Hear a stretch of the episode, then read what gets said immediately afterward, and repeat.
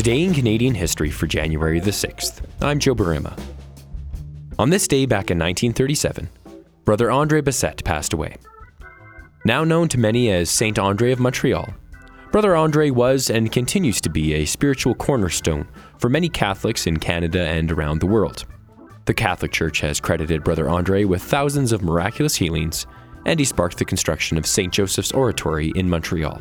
In two thousand ten, he became the first Canadian man to be made a saint by the Catholic Church. Father Charles Corso is a Holy Cross priest based in Montreal. I reached him there. As the world would look at it, he really didn't have much to offer. Uh, he was, uh, when he was born, he was so weak that his parents baptized him right away at home. They were afraid he was going to die. And his whole life he had, uh, he was troubled with a weak constitution. Nevertheless, he lived to be ninety-one years old, so go figure. Brother André did not have the easiest of childhoods. Born in rural Quebec, he was orphaned when he was twelve. In a way, Brother André fell through the cracks of society. He stayed with an aunt for a while, worked in the U S at sixteen, and then returned to Quebec, picking up odd jobs due to his frailty.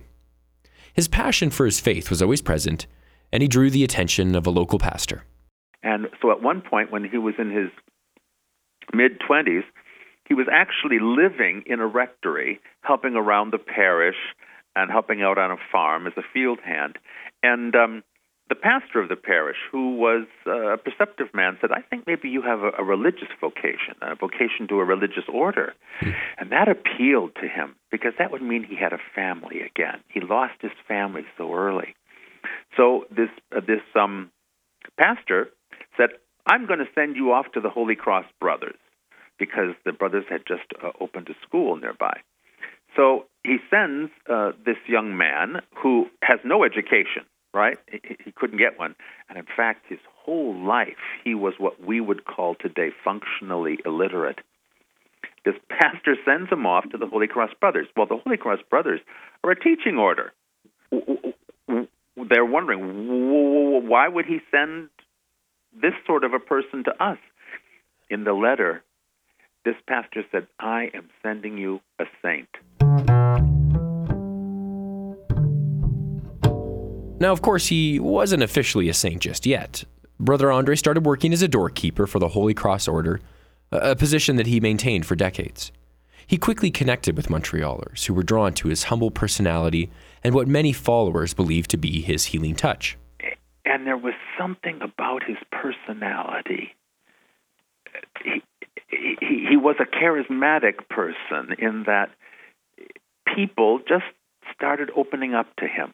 They wanted to tell him their troubles. They wanted to speak to them of, of their sorrows. Uh, and he was a he was a guy from the country. You know, he was really a country bumpkin, quite frankly, all his life. He was, you couldn't, you never could take the country out of André. And I can call him André because we're in the same order, you know. Um, so um, André, you, ne- you could never take the country uh, person out of André. His his whole life, he only had very homely things to say to people, to console them. He, he wasn't a, a grand thinker. Uh, he didn't write books. How could he write books? He couldn't write, you know. We have uh, in the archives, I think, one or two letters that he scratched out, you know, with great, great effort. Um, and, and he could he could read a bit in his prayer books, you know, but he was always just this country guy. So people were talking to him and, and unloading on him, and they were they felt they felt healing in their soul when they after they talked to him.